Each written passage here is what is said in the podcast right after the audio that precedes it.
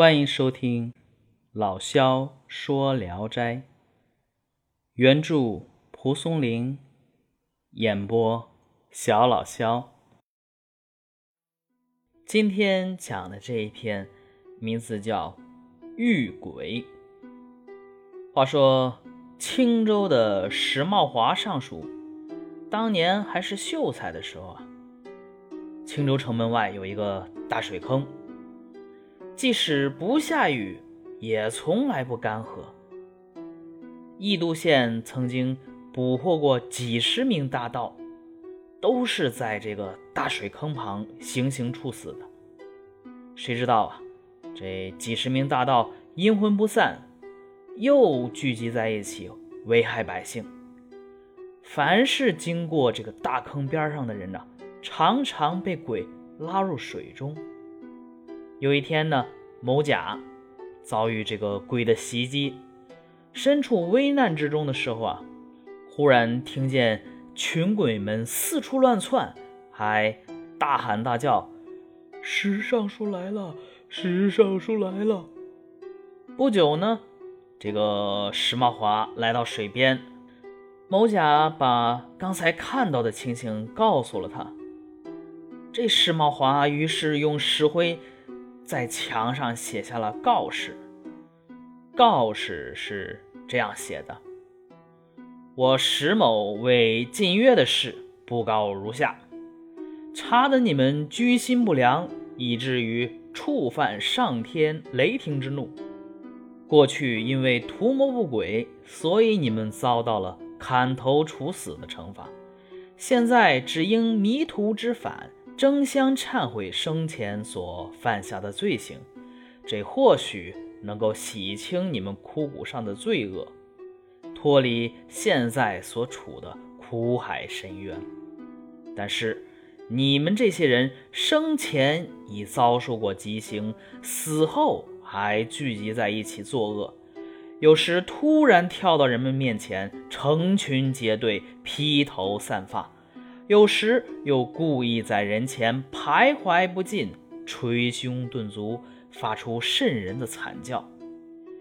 你们已经黄泥色耳，还敢施展恶鬼的猖狂？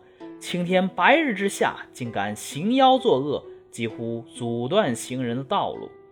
你们三尺坟墓之外，完全都是由人来管辖，而朗朗乾坤，天地宇宙之中。怎能容你们任成凶顽？我现在正告你们，从今以后，你们要各自潜踪敛迹，不要坚持作恶。你们这些鬼魂，要安心的等待转世轮回。只有这样，你们亲人梦中的灵魂才会重新回到故乡。如果你们重蹈覆辙，继续害人，你们一定会追悔莫及。这一篇告示发布以后呢，青州再也没有发生鬼魂作乱的事，大水坑里的水也终于干涸了。好，这篇就讲完了啊。这个这篇啊，所重的不在故事，而在遇鬼文。这个自从韩愈啊有鳄鱼文以来。不少有功名的文人纷纷效仿，有的呀是卖弄文采，有的呢是真的相信靠一纸所谓的驱鬼驱妖的奇文能逢凶化吉、遇难成祥。这个石茂华所谓的遇鬼，呃，如果咱排除说自我编造的这种神话自己的可能啊，就正是在这样一种状态下。创作的文字。不过呢，从呃这种行文风格上来看啊，后世有人考证说，这一篇遇鬼文呢，它并非石茂华的作品，可能啊是蒲松龄自己做的。因为啊，遇鬼文与蒲松龄文集中所载的骈文风格太相似了，而且啊。这一篇因为是这种骈文风格，呃，所以啊，用白话文读不出那种味道来。嗯，我决定还是，呃，读一下这个文言文吧。青州十尚书茂华为诸生时，部门外有大渊，不与义不合，义中或大寇数十名，行于渊上，诡惧为祟。